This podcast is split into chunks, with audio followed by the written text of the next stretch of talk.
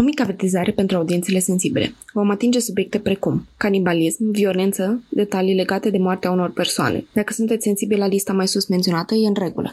Puteți sări peste acest episod și vă așteptăm la următoarele. Conținutul are în vedere surse sigure precum interviuri, cărți, videoclipuri, declarații, dar conține opinii și impresii personale, așa că discreția ascultătorului este necesară și recomandată. Conținutul prezentat nu este recomandat copiilor. Conținutul are scop educativ, iar respectul și susținerea noastră se îndreaptă înspre cei care suferă sau au suferit de pe urma tragediei. Nu conține sfaturi legale avizate, iar pentru astfel de informații este necesară consultarea unui specialist. Luați-vă pisica, cana cu ceai sau cafea și hai să deslușim misterul.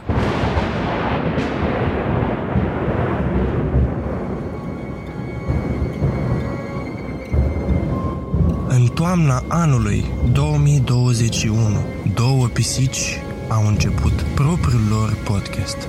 Apoi au spus, pur, să se facă lumină în acest caz. Iar apoi am apărut noi, Cristina și Alex, pentru a transmite mai departe voința pisicească. Să ne facem așadar comozi și hai să vedem ce ne-au dus pisicile în această săptămână. În acest episod vom explora cazul infam al contesei Elisabeta Bathory, o figură istorică controversată din secolul XVII, cunoscută sub numele de Contesa Sângeroasă. Vom analiza legenda și realitatea din spatele acestui caz intrigant, dezvăluind detalii înspăimântătoare despre acțiunile și consecințele sale. Bună! Salutare tuturor și bine ați venit la încă un episod din uh, umilul nostru podcast. Uh, Cristina, am o întrebare, o anecdotă oarecum. Ce anecdotă!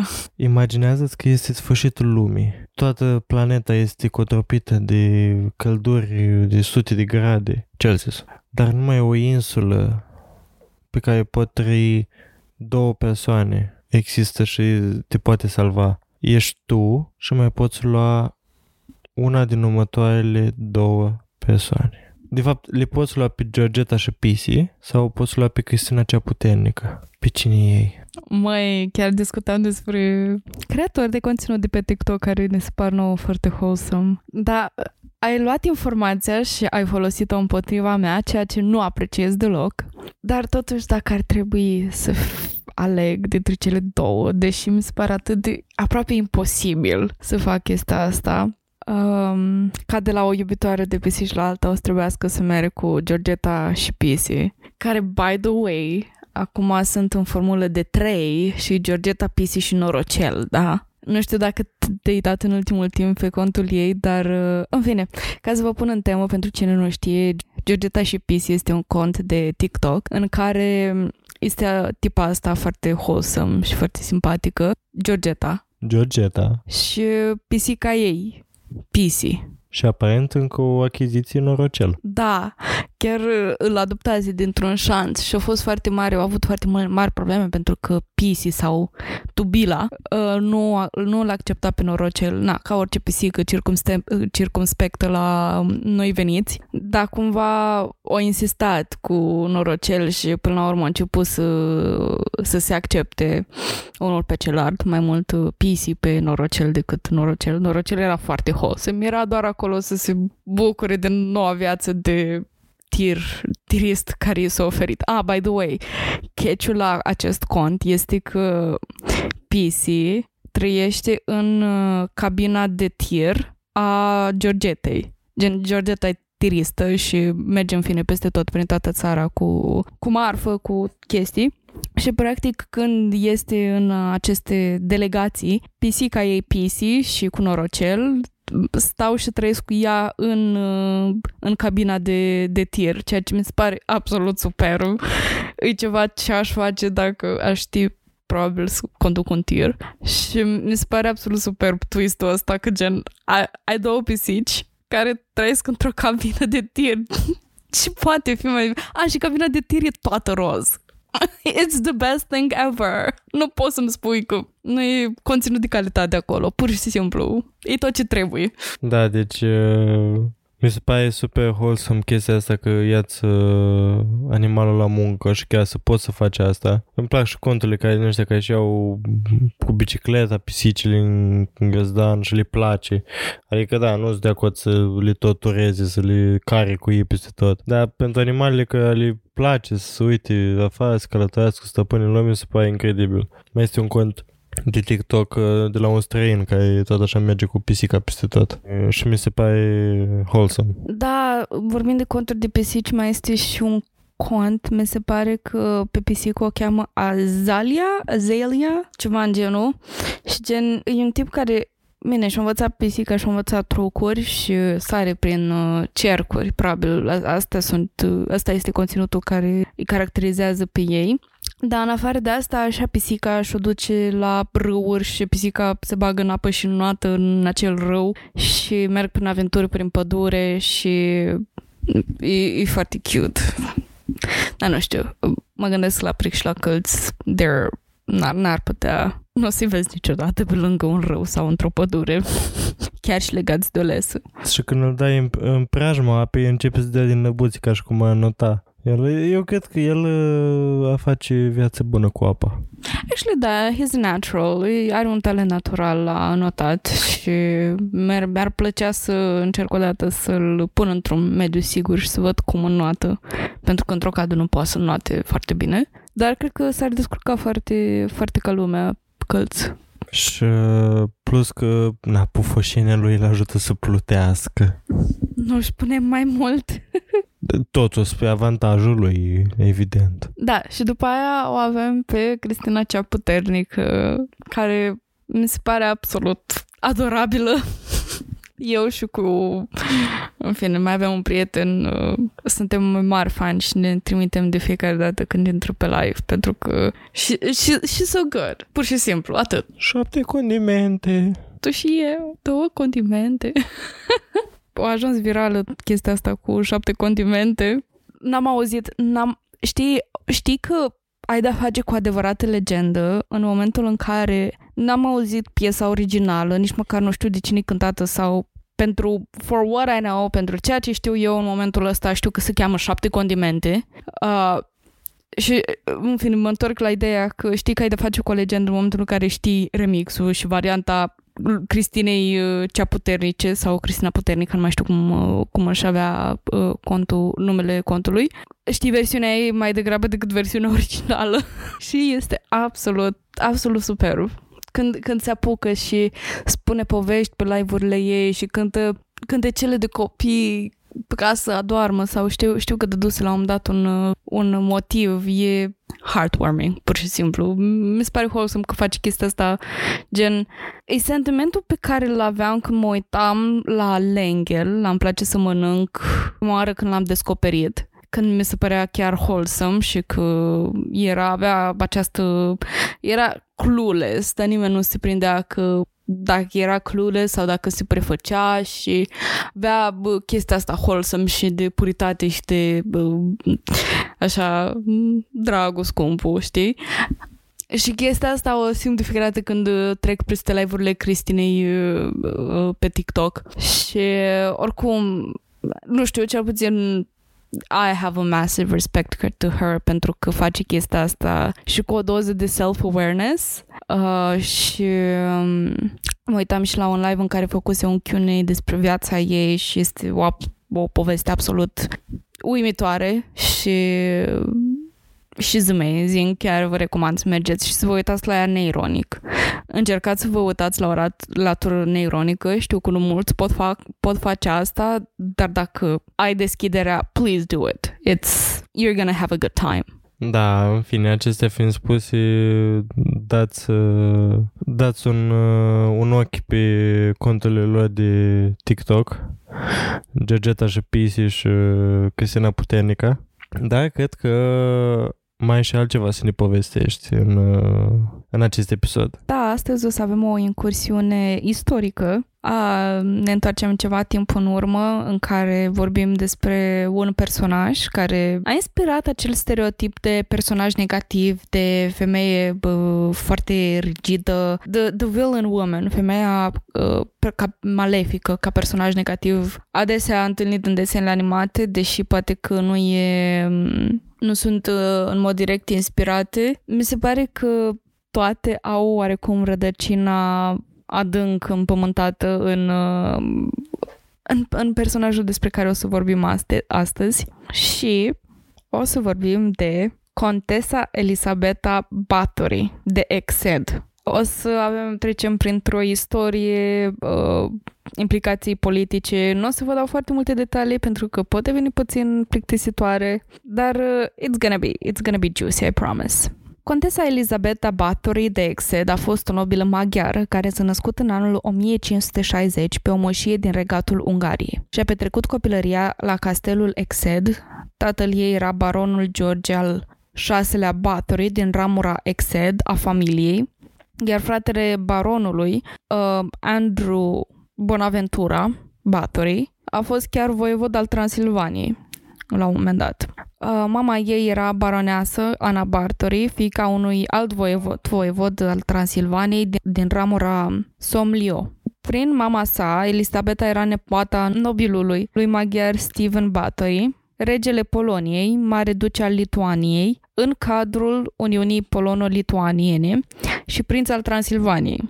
Și cel mai probabil, da, părinții ei erau verișori sau ceva de genul, pentru că se ținea pe vremea aia foarte mult la ideea de sânge nobil și incest și chestii. Important e că prin astfel de detalii uh, ne face o, o, o poză așa de ansamblu asupra statutului ei de în societate. Din copilărie, Elisabeta a suferit de o serie de crize epileptice. La acea vreme, simptomele legate de epilepsie aveau tratamente care includeau uh, trigger warning, am ajuns la acel, acea parte de episod, care includeau frecarea sângelui unei persoane sănătoase pe buzele unei persoane cu epilepsie sau administrarea epilepticului a unei amestecături de sânge de la o persoană sănătos, sănătoasă și o bucată de craniu în timpul încheierei episodului. Ce părere ai despre aceste tratamente? În primul rând vreau să spun că acel sau pe care le-ai spus mi mi-a adus aminte de Dan Negru când era, când era la sfârșit de așa, pe la sfârșit de episodul Te pui cu blondele și îi dădea intelectualului din fața din fața lui o alegere de făcut. Păi poți pleca acasă cu banii, că ai făcut destui. Sau continui și poți lua un milion de lei. Bine, de fiecare dată continuau și de fiecare dată pierdeau. Uh, dar revenind la fecaia sângelui unei persoane sănătoase de una unei persoane epileptice, de buzele unei persoane epileptice, pot spune că uh, are un rol foarte bine definit în a uh, scârbi persoana epileptică și a declanșa probabil o criză. Dar celălalt în care ai nevoie de o sângele unei persoane sănătoase, mai mult de atât, o bucată de craniu și această, acest amestec, acest decoct uh, să fie administrat persoanei epileptice.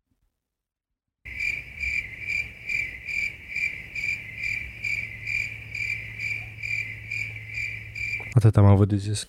Mulțumim pentru inputul tău medical este mereu apreciat la un podcast de true crime. Uh, nu, n-am spus nimica pentru că sunt clar procedee mai presus de cunoașterea mea. Adică sunt un amăr de rezident, de medic rezident. Nu, nu pot concepe asemenea tratamente. Știi, așa cum spune la Biblie, că nu putem concepe existența lui Dumnezeu, că așa. La fel și eu cu acest uh, decoct, cum ai spus. da, sunt sigur că ajuta mulți oameni. Da. Keep hoping. Deci să înțeleg că nu ați învățat despre asta la uh, orele de farmacologie, cunoștințe de bază, what do you mean? Am învățat numai, pentru, numai că nu erau pentru examen. Păcat. Ați fi putut ajuta orice epileptic, acum mai puțin.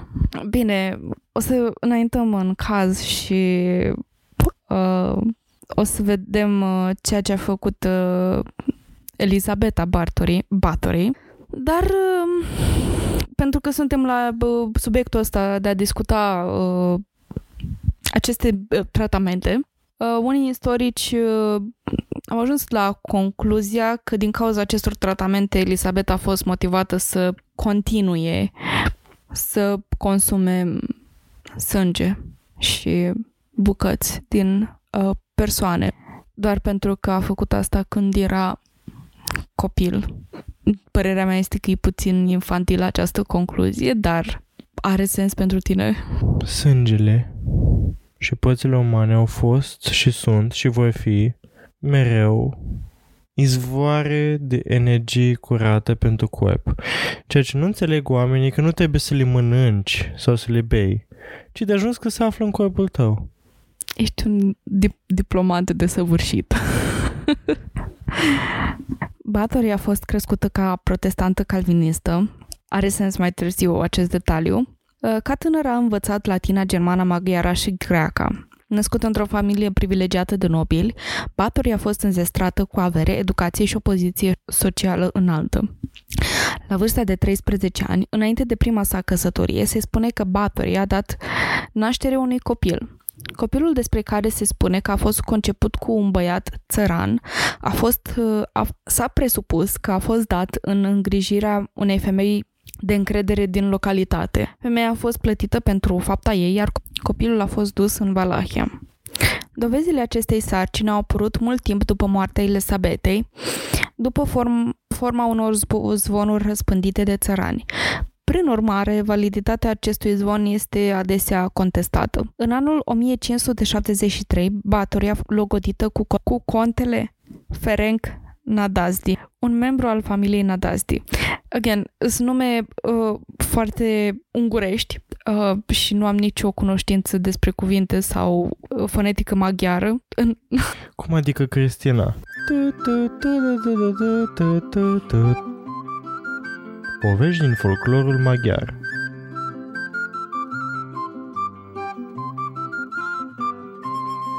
Da, uh, doar asta vreau să menționez că doar atâta știu, poveștile din folclor maghiar. În fine, um, am rămas la faza în care îmi ceream scuze, îmi ceream scuze pentru uh, pronunțiile uh, mele lipsite de cunoștințe fonetice ale limbajului maghiar, dar sunteți liberi să mă corectați oricând pe Instagram. Și vorbeam despre um, acest, această familie Nadazdi și anume despre Ferenc, Ferenc Nadazdi, în anul 1573, Bathory a fost logodită cu contele Ferrec Nadazdi, un membru al familiei Nadazdi.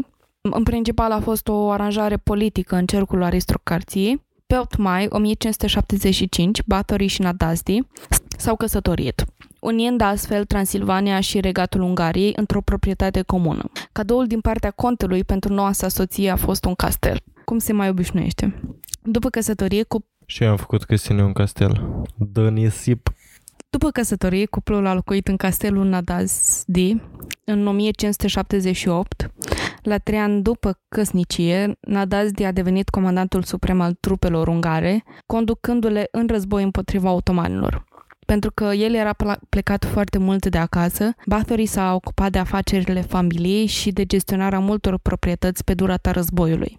Acest rol implică de obicei responsabilitatea față de oamenii din Ungaria și Slovacia uh, și asigurarea asistenței medicale în timpul războiului lung. Uh, întorcându-ne la acest cadou uh, superb pe care i l-a făcut Ferenc soției sale, tot îmi vine să spun Fenrir, la Fenrir Greyback din Harry Potter.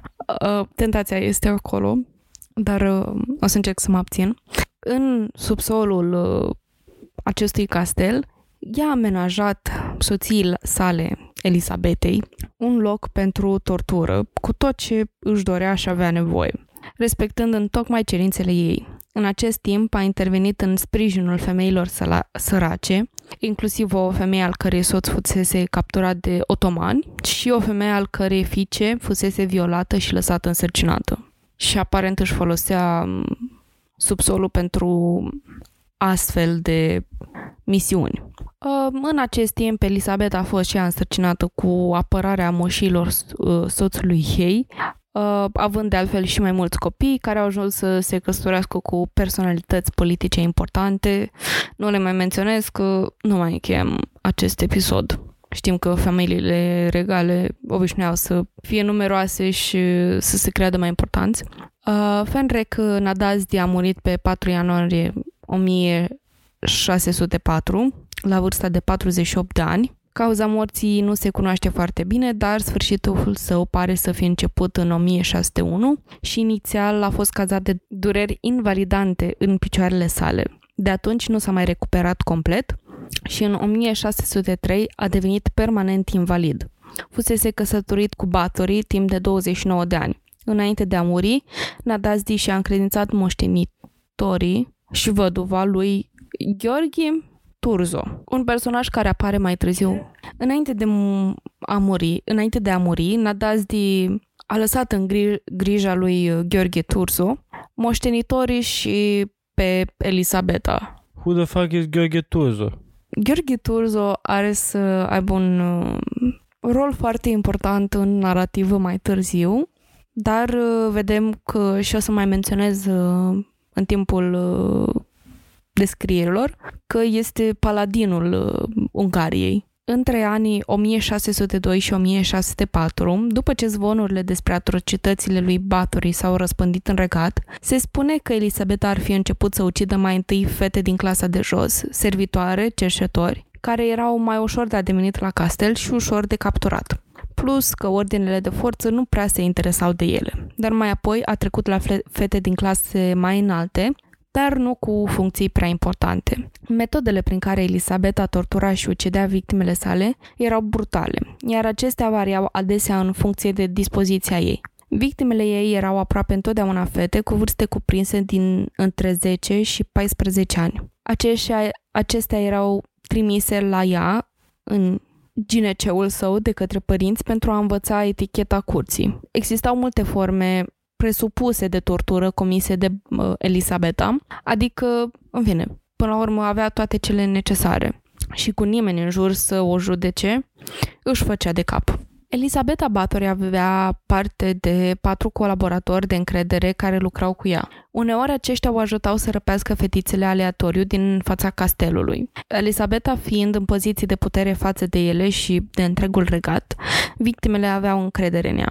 Torturile constau în mare parte din bătăi severe, arsuri sau mutilarea mâinilor, mușcături din carnea de pe fețe, brațe și alte părți ale corpului. Uneori pur și simplu le lăsau să înghețe sau să moară de foame. O victimă a avut parte de un sfert din sân mușcat, apoi victima a fost obligată să gătească și să mănânce propriul său sân. Elisabeta avea și o plăcere deosebită pentru băgatul acelor sub unghiile victimelor sale. Unele victime care după ce erau bine bătute și aproape moarte, erau acoperite de miere legate de o masă și apoi lăsa furnicile și albinele să le înțepe și să le muște. Alteori, Elizabeth folosea unel, unelte încinse la roșu, monede, monede și chiar chei pentru a lăsa urme de arsuri adânci pe victimele ei. Adesea fă, făcea aceste însemnări în regiunile inferioare ale corpului. Crimele de tortură al Elisabetei sau au determinat istoricii să creadă că aveau vreun motiv sexual, dar nimeni nu a găsit un motiv cert pentru care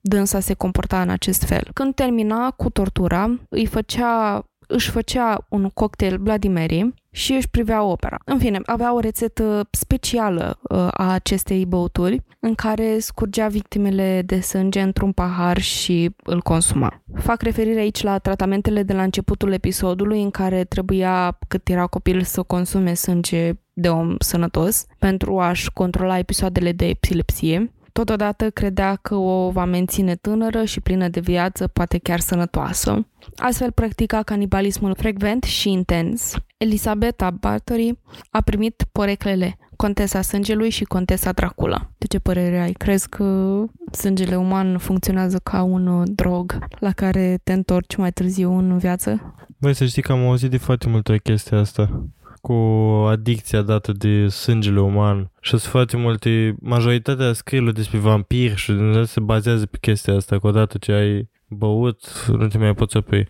Timp de 20 de ani a scăpat nepedepsită pentru că nimeni nu prea putea face nimic împotriva ei. Statutul familiei ei în guvern era foarte suspus. Putea să treacă neobservată și să nu suporte vreo consecință pentru acțiunile ei. În 1610, Elisabeta era din nou plictisită de rutina în care intrase cu victimele ei și astfel s-a decis să meargă după fete cu statut social mai înalt, care reprezentau o adevărată provocare. Elisabeta și cei patru colaboratori ei au început să răpească fiicele nobilor locali. Ca orice criminal în serie, când vrei mai mult, devii arogant și încep să ai idei foarte proaste. Dar fiicele nobilimii nu sunt fiicele oamenilor săraci și când acestea încep să dispară, lumea chiar se îngrijora.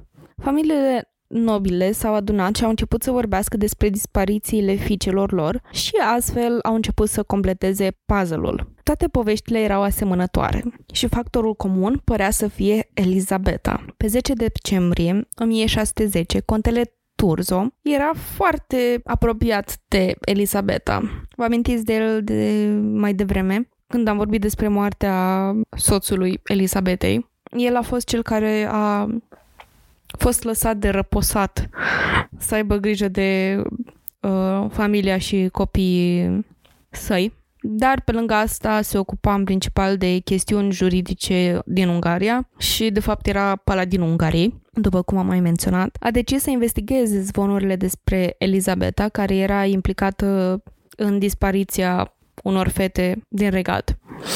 Singurul motiv pentru care or- forțele de ordine își băteau capul să investigheze acuzațiile erau pentru că erau crime împotriva fetelor uh, nobile și nu neapărat că existau aceste zvonuri care uh, erau și veneau împotriva Elisabetei, pentru că ele existau și înainte, dar câteodată lumea inventează și vede chestii care nu sunt acolo. Da, poate că dacă nobilimea s-a ocupat de Elisabeta în momentul în care mânca fetele săracilor, poate nu se ajungea ca Elisabeta să mănânce fetele nobilimii. Așa că jokes on you, nobilime. Din nou, privilegiu te poate, îți poate pune o pâclă și o mască și un filtru de ignoranță incredibil de stupid.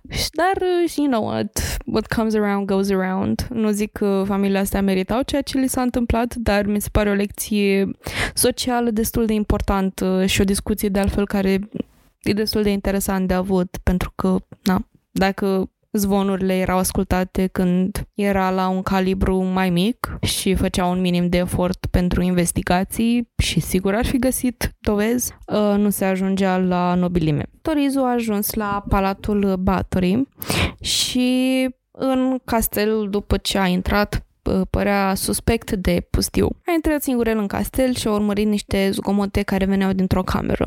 O prinsese pe Bathory pe Elisabeta Bathory în flagrant. Paladinul s-a apucat să adune dovezi în martie 1610 și până în octombrie 1610 au adunat 52 de declarații de la martori, iar până în 1611 numărul acestora a crescut la peste 300. De altfel s-a, găs- s-a găsit o scrisoare de la un bărbat scrisă de soția sa după ce a vizitat castelul. În acea scrisoare a spus că găsise o fată moartă și apoi a văzut o altă fată legată pe care o pregătea să o omoare în viitorul apropiat. După ce s-a aflat asta, Elisabeta și cei patru complici ai ei au fost arestați pe loc. Toate persoanele implicate în ajutorarea Elisabetei în crimele ei, chiar și cei care au primit doar ordine să îngroape cadavrele, au fost arestați, interogați și supuși torturii, până când fiecare detaliu a fost scos la iveală. Servitorii care lucrau pentru Elisabeta o ajutau în crimele ei și până la urmă au fost condamnați la sentința cu moartea care a intrat în vigoare pe loc. Bine, acum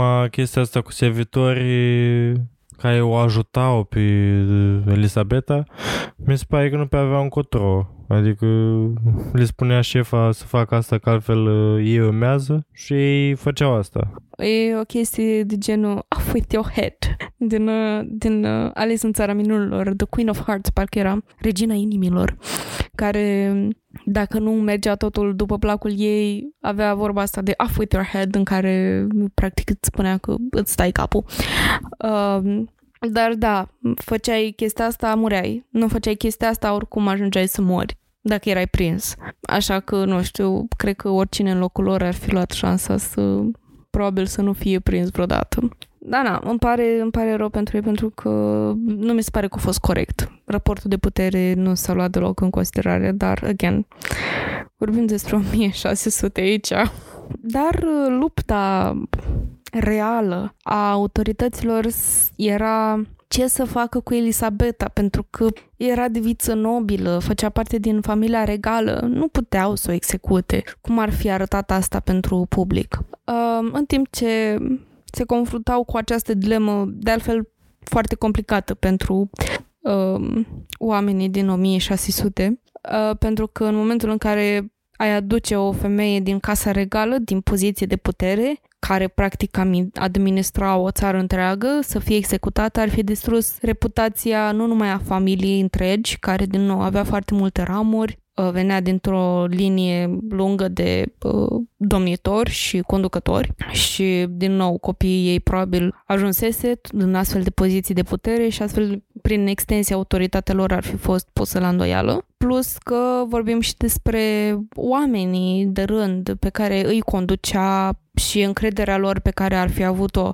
în statul aflat în putere. Pentru că dacă a fost vreodată utilă această aranjare a uh, statului în uh, istorie, probabil în fazele incipiente, bine, acum vorbesc puțin ca o anarhistă și cred oarecum într-o oarecare măsură în uh, anarhism, dar uh, oamenii de pe atunci oh, they were wild. Aveau nevoie, simt că în acele perioade oamenii chiar aveau nevoie de ceva să se sprijine și oarecum aveau uh, religia și pe vremea aia avem uh, vânătoarele de vrăjitoare și toate aceste, această relație a oamenilor cu misticul și uh, practic misticul inexistent și prin extensie relația lor cu biserica și cu religia. uh, or, mai mult sau mai puțin organizată, dar pe lângă asta aveau și ceva care părea oarecum mai presus de biserică și era familia regală. Și oarecum făcea foarte mult sens, bănuiesc în capul lor că această scară construia și punea fundamentul societății și executând-o pe uh, Elisabeta mi se părea că oarecum în fine, se întâmplă ceea ce se întâmplă în ultimul timp și cu noi. Ar fi distrus oarecum încrederea în putere și în această formațiune foarte bine pusă la punct, deși sunt și de părere că dacă n-ar fi existat aceste scări sociale atât de rigide, și atât de stupide, gen, practic, bazate pe ideea de capitalism, cred că societatea am fi avansat mai mult. But that's just my hot take. Nu vorbim despre asta acum. It's just lansez my hot take out there. Da, nu știu tot timpul să să up for the show. Adică îmi doresc să văd uh, chestii senzaționale și mi-a plăcut pe vremea aia să văd pe Elisabeta uh, în camera ei de tot tur, uh, fiind torturată. Uh, nu ca un act de sadism, ci pur și simplu îmi plac întorsătorile de situații. Adică, na, câtă empatie poți să ai pentru o persoană care efectiv a omorât zeci, nu m-aș duce la sute, deși există tot felul de legende în care se spune că o fi omorât sute, nu cred că au avut acces la chiar sute de tinere, dar zeci de tinere, de fetițe între 10 și 14 ani, să le fi torturat și să le fi omorât în astfel de chinuri. I mean, pur și simplu nu prea există empatie pentru Elisabeta. Mi-am adus aminte de un film horror pe care l-am văzut. Cred că se chema Sanatoriul în română. Și era vorba despre niște tipi care tot așa adunau persoane într-un sanatoriu părăsit și le torturau până mureau. Mi-am adus aminte de scena asta când îi scoate la unul ochiul și încă stă atârnat ochiul de, prin nervul optic și apoi el îl ade cu un din ăla care, care pălești uh, bezeaua la tot, un azător de, de zahăr. Dacă nu v-am oripilat eu cu descrierile torturilor, ceea ce m-am ferit să fac asta într-un mod foarte explicit, Alex uh, v-a oferit totuși niște imagini foarte vivide asupra unor metode.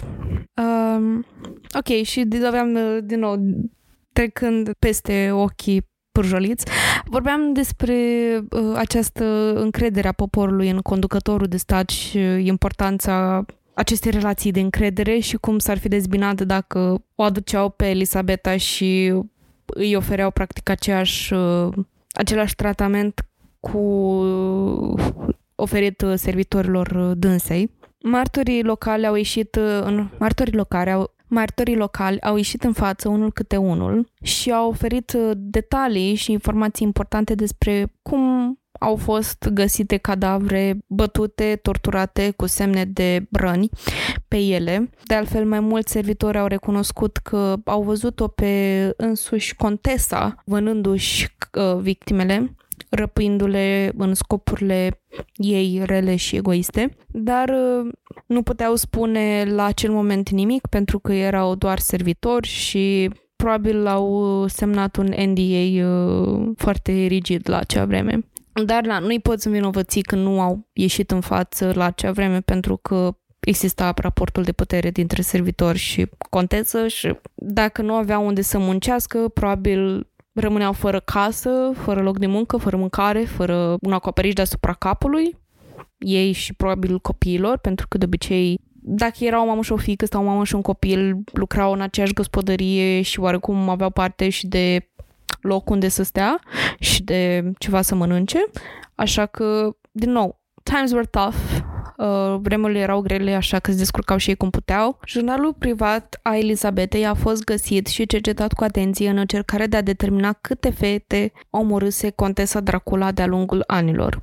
Nu a existat niciodată un răspuns clar în ceea ce privește câte victimele au, câte victime au fost cu adevărat. Dar, într-adevăr, majoritatea oamenilor și istoricilor cred că au ucis în, în jur de 650 de fete, pentru că așa a menționat contesa în jurnalul ei. Dar, din nou, nu putem ști sigur. Mie mi se pare un număr mult prea consistent. Nu cred că avea acces real la 650 de fete. E singura informație despre numărul de victime pe care l-a creat Elisabeta Bartory. Da, ne-am mai confruntat cu alte umflări din astea de preț ca în, înainte de Black Friday. Majoritatea criminalilor în serie se laudă cu chestii pe care nu le-au făcut. Sau bine, chestii care n-au putut fi dovedite că le-a făcut și cred că nici Elisabeta nu face excepție în privința asta. Adică cred că îi plăcea să laude, să aibă pe răboj acolo sute de victime. Da, adică te gândești la 650 de persoane, poți să faci un adevărat sat din 650 de persoane, which e foarte mult. Și să ai parte de 650 de victime în fete, să faci rost de ele, mm, nu, nu știu dacă se, se adună una cu alta. Dar în fine, e singura, singura informație pe care o avem, de altfel o intrat și în World Guinness Book, în cartea recordurilor Guinness cu criminalul în serie cu cele mai multe crime. Go Romania! Da, Ia uite, încă o chestie la care excelăm. Um, o să vezi uh, zilele următoare pe, cont, din nou, conturile astea de TikTok cu topuri. Știați că cel mai prolific criminal în serie a fost o româncă? Sunt foarte amuzante pentru că după aia explică și nu are nicio legătură cu acest tagline. În fine, um, continuând. Um, Turzo împreună cu membrii familiei Batorii au planificat inițial să o trimită pe Elisabeta la o mănăstire, dar pe măsură ce poveștile despre acțiunile ei se răspândeau în regat, au decis să o țină sub arest la domiciliu strict. În loc să fie condamnată la moarte, în același mod ca complicii ei, Elisabeta a fost închisă în castelul ei. Un fel de arest la domiciliu luxos, pentru că acolo a trăit pentru tot restul vieții ei în izolare în propriul castel. Avea un paznic care se asigura că stă acolo într-o cameră cu geamuri închise, dar din nou mă gândesc că era la mila lui și probabil îi mai permitea să iasă în restul castelului și probabil și pe domeniul pe care îl avea în apropierea castelului și da, într-adevăr, era doar un arest la domiciliu decât o penitență într-un, într-o închisoare. Da, adică cam cum să arestați la domiciliu politicieni din zile de azi, din ziua de azi și cam cum sunt cercetați în libertate Andrew și Tristan Tate. Știi, acum că spui asta, nu foarte mult, din nou sunt șocată că nu foarte multe s-au schimbat, pentru că dacă e să te gândești așa impropriu, Elisabeta asta chiar a fost un fel de politiciană forma ei de guvernământ, practic. Și da, are, are sens. Are sens. Uh, old habits never die. La data de 25 ianuarie 1611, Turzo a scris o scrisoare către regele Matias, descriind că au capturat-o și închis-o pe Batorii în castelul ei. Paladinul a coordonat și pașii investigației cu lupta politică cu prințul Transilvaniei. Ea a fost ținută închisă în castelul Sejde, pentru restul vieții sale. Conform scrisorii lui Gheorghi Turzo, Elisabeta a fost închisă într-o cameră zidită, dar conform altor studii, uh, altor surse, documente scrise de preoți în iulie 1614, ea se putea mișca liber și fără opreliști în castel, fiind mai degrabă sub un arest la domiciliu. În septembrie 1610, ea a scris un testament în care a lăsat toate proprietățile actuale și viitoare moștenire copiilor ei, în ultima lună a anului 1614 a semnat o înțelegere prin care a împărțit proprietățile, pământurile și bunurile între copiii ei. Acuzațiile de omucidere se bazau pe zvonuri.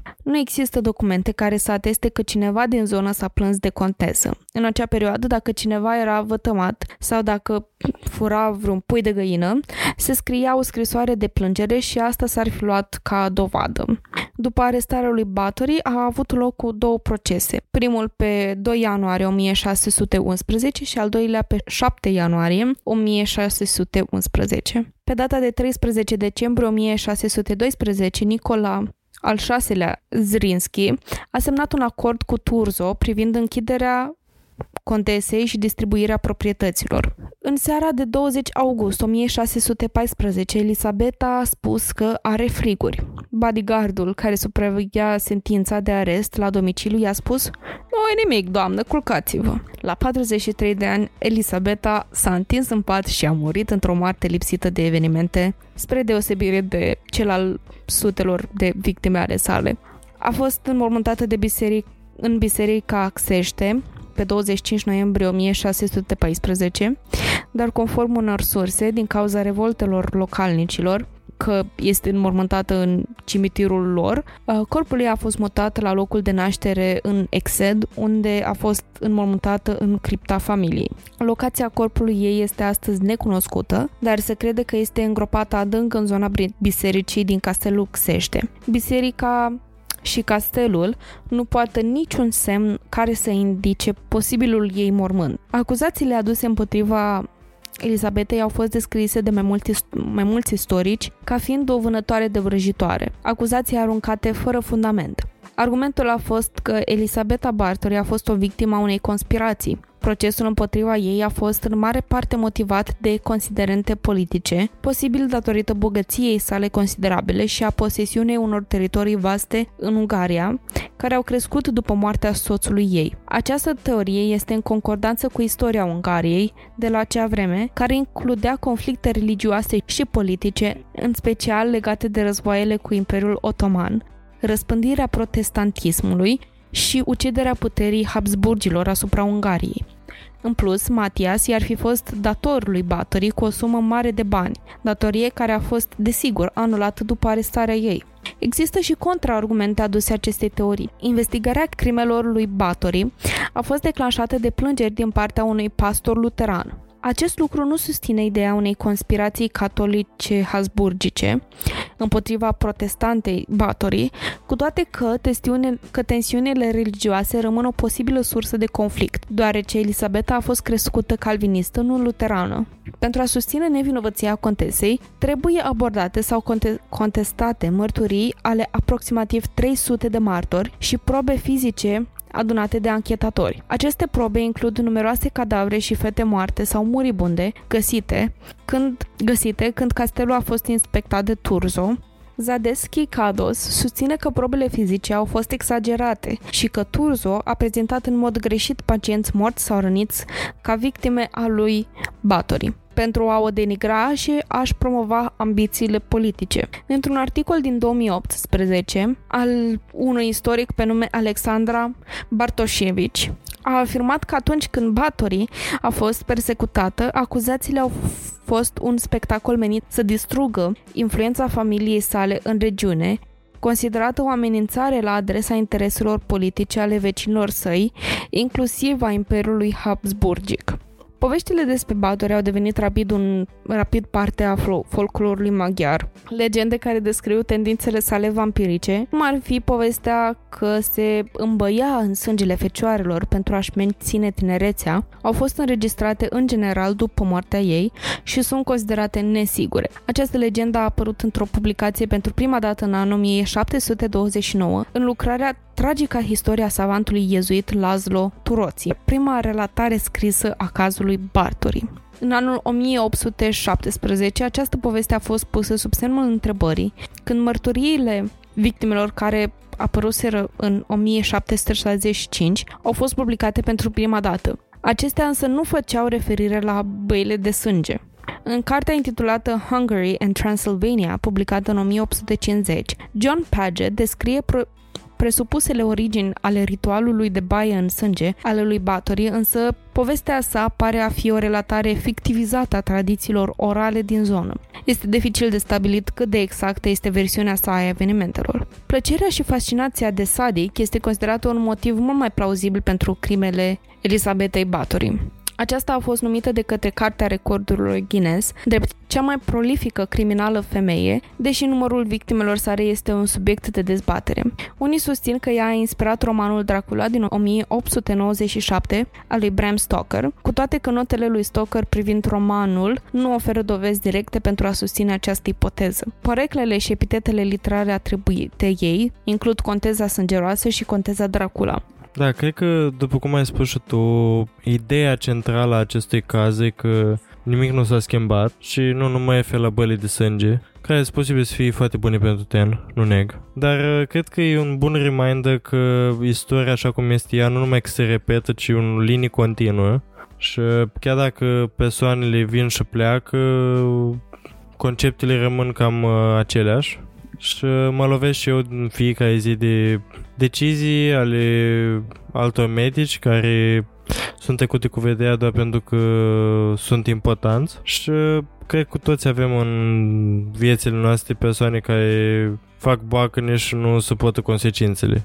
Da, raportul de putere rămâne încă un, un motiv uh, pregnant în societate și, din păcate, afectează în același timp uh, destul de mult decursul corect al lucrurilor sau cel care ar trebui să fie corect. În schimb, mi se pare esențial și un aspect care nu ar trebui să fie trecut cu vederea, toate, aceste, toată această dezbatere în legătură cu crimele făcute de Elisabeta, pentru că toți oamenii care practic au desconspirat-o au avut un oarecare interes să facă asta.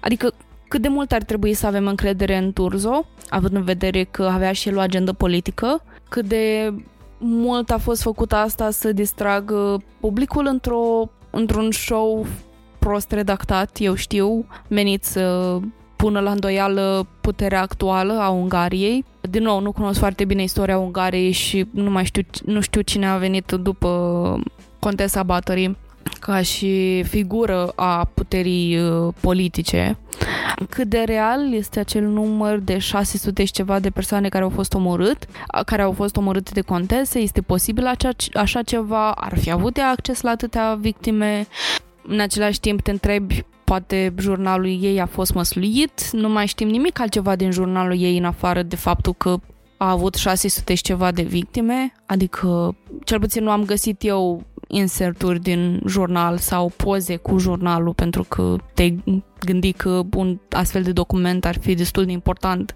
să îl avem și acum pentru că, na, motivele sunt evidente că avem această perioadă a istoriei și you know, sociologii ar considera asta important să vedem care este raportul cu puterea și nu neapărat din partea puterii cu publicul, dar și cu publicul față de uh, persoanele aflate în putere.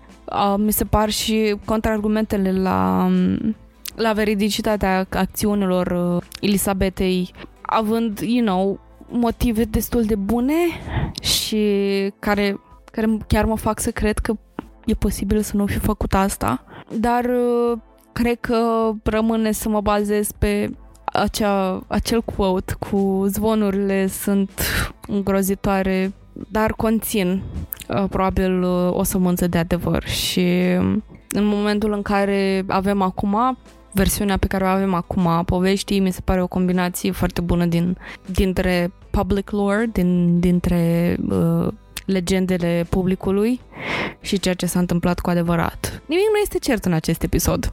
Absolut nimic. A fost batorie o criminală? Probabil că a fost. Probabil că nu, nu a fost. A fost o femeie care a vrut doar să lumea să, take, să o doboare din poziție de putere pentru că persoanelor nu le convinea că are atâta putere, are atâta bogăție, are atâta uh, proprietate. Foarte posibil, pentru că avem un precedent în istorie cu chestia asta. Um, nu chiar unul, mai mai multe. Și, again, nu cred în nimic din această, această poveste, sincer. Pentru mine mi se pare mai mult că am venit aici în față cu o poveste bazată pe niște personaje reale și gen totul este fictiv. Pentru că a fost atât de distorsionată povestea de-a lungul istoriei și în punctul în care nimic nu este adevărat pentru că nu avem dovezi că s-a întâmplat, uh, încât că să-mi permit ca în cazul ăsta să cred că probabil s-a întâmplat ceva acolo, dar majoritatea să fie isteria a poporului. Eu cred că Elisabeta era o excentrică care plăcea sângiucu să-l bea și uh, cam de aici s-a extrapolat la mii de victime, uh, băi de sânge și uh, ogii cu, cu tăie de membre. Se poate să fi început pur și simplu de la tratamentele din copilărie și să fi rămas doar acolo. Dar din nou, totul mi se pare atât de nu știu, it's, e și un caz vechi. Pe vremea aia, pe, o să mai avem uh, cât de curând uh, cazuri vechi și din nou o să aflăm că nu sunt foarte multe dovezi, nu sunt foarte multe premise de la care să pornim aceste uh, speculații, aceste acuzații și rămâne oarecum um, un caz în aer cu foarte multe întrebări nerăspunse ale căror răspunsuri nu o să le avem probabil vreodată.